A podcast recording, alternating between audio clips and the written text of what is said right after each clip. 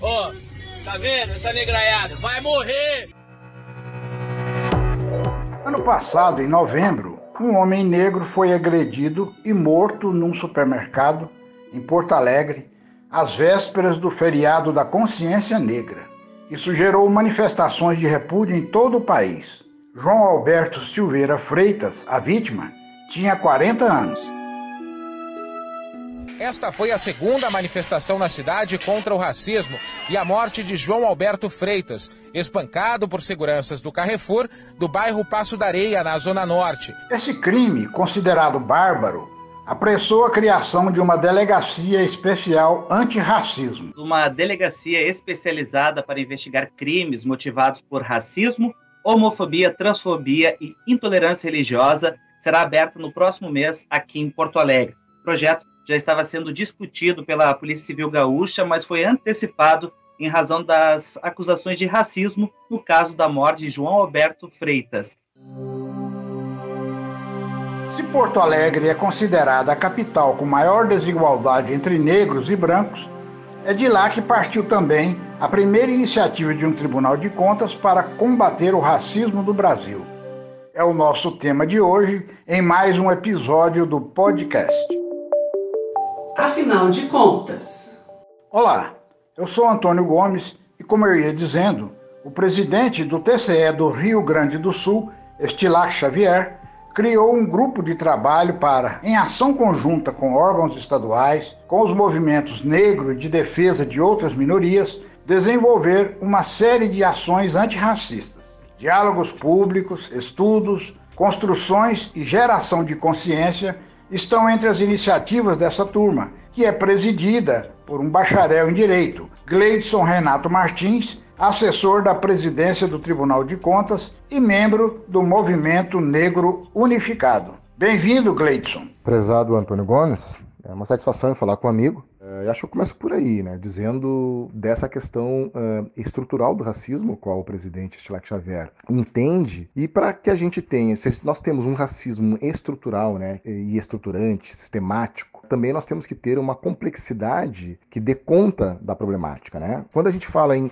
conceito de racismo estrutural e estruturante, é perceber, por exemplo, que no Covid as, são as pessoas negras, tanto aqui no Brasil como nos Estados Unidos, são as pessoas negras que mais morrem do Covid. Né? E quando a gente demonstra estatisticamente, cientificamente, essas discrepâncias, nós não estamos falando, por exemplo, de uma intencionalidade racista. Então, entender o, o conceito de racismo estrutural é entender que a cultura da sociedade brasileira e, por óbvio, as suas instituições, de alguma forma, de alguma maneira, irão reproduzir o racismo, mesmo que seja uma forma de discriminação indireta.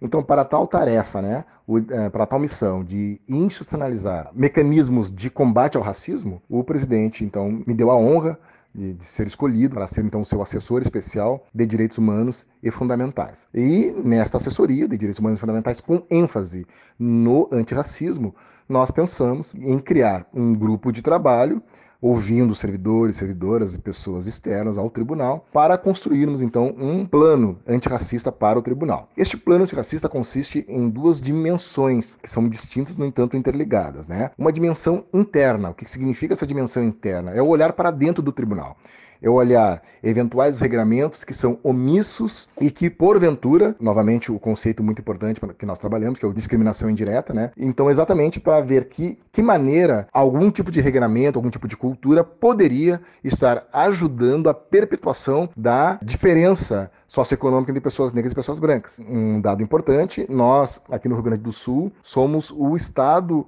onde a diferença entre pessoas negras e pessoas brancas é o maior do país. Dados do desenvolvimento humano vão dar conta que Rio Grande do Sul é o maior estado, Porto Alegre a maior capital do Brasil, com diferença, e inclusive a região metropolitana aqui de Porto Alegre, entre as regiões metropolitanas de todo o Brasil, é aqui neste estado onde as pessoas, uh, o índice de desenvolvimento humano entre pessoas negras e pessoas brancas é muito maior. Aqui, uma pessoa branca pode receber, inclusive, três vezes mais que uma pessoa negra trabalhando exatamente na mesma função.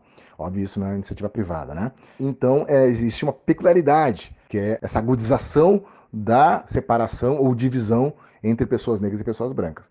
E a dimensão externa é o que, que o tribunal pode fazer com outras instituições, com outros tribunais, com outros órgãos e até mesmo uh, com o movimento social e a, e a academia, né, com as universidades, parcerias exatamente com o mesmo objetivo. Então nós estamos, com essa visão, participando de vários espaços. Temos um termo de cooperação aqui entre órgãos e instituições, onde o Tribunal de Contas faz parte, eu represento o tribunal neste, neste órgão, é, neste termo de cooperação, junto com o Ministério Público Federal, junto com o Ministério Público Estadual, junto com o Tribunal Regional do Trabalho, com a Defensoria Pública do Estado, enfim, para que a gente, juntamente, esses espaços, digamos assim, ligados ao, ao próprio direito e tal, que medidas a gente poderia tomar, todos nós, juntos, para esse aprimoramento. Também faço parte, represento o tribunal com essa perspectiva de é, dimensão externa, de um grupo de trabalho elaborado aqui pelo governador do estado para analisar, por exemplo, a violência policial e propor medidas né, para atenuar e, por óbvio, não só atenuar, é, que a gente chegue um dia ao fim da violência policial direcionada às pessoas. Então, para essa complexidade que eu falei aqui de forma muito rápida, que a gente hoje, a população de uma forma mais geral, está compreendendo como racismo estrutural e estruturante, sim. É, então, obviamente, precisamos de mecanismos fortes. Obrigado, Gleidson. Foi valiosa a nossa conversa espero que também os nossos ouvintes tenham gostado. Eu vou falar mais uma vez. Chegou a hora de recomeçar tudo que já se fez. Sem nunca perder a esperança de ver todos juntos no mesmo olhar. E está aí mais um episódio de Afinal de Contas, que vai ficando por aqui. Áudios da TV Bandeirante e da Band News. E na mesa de som, Bia Rezende. Na edição de texto, Luz Occoli. Obrigado por sua companhia e até breve.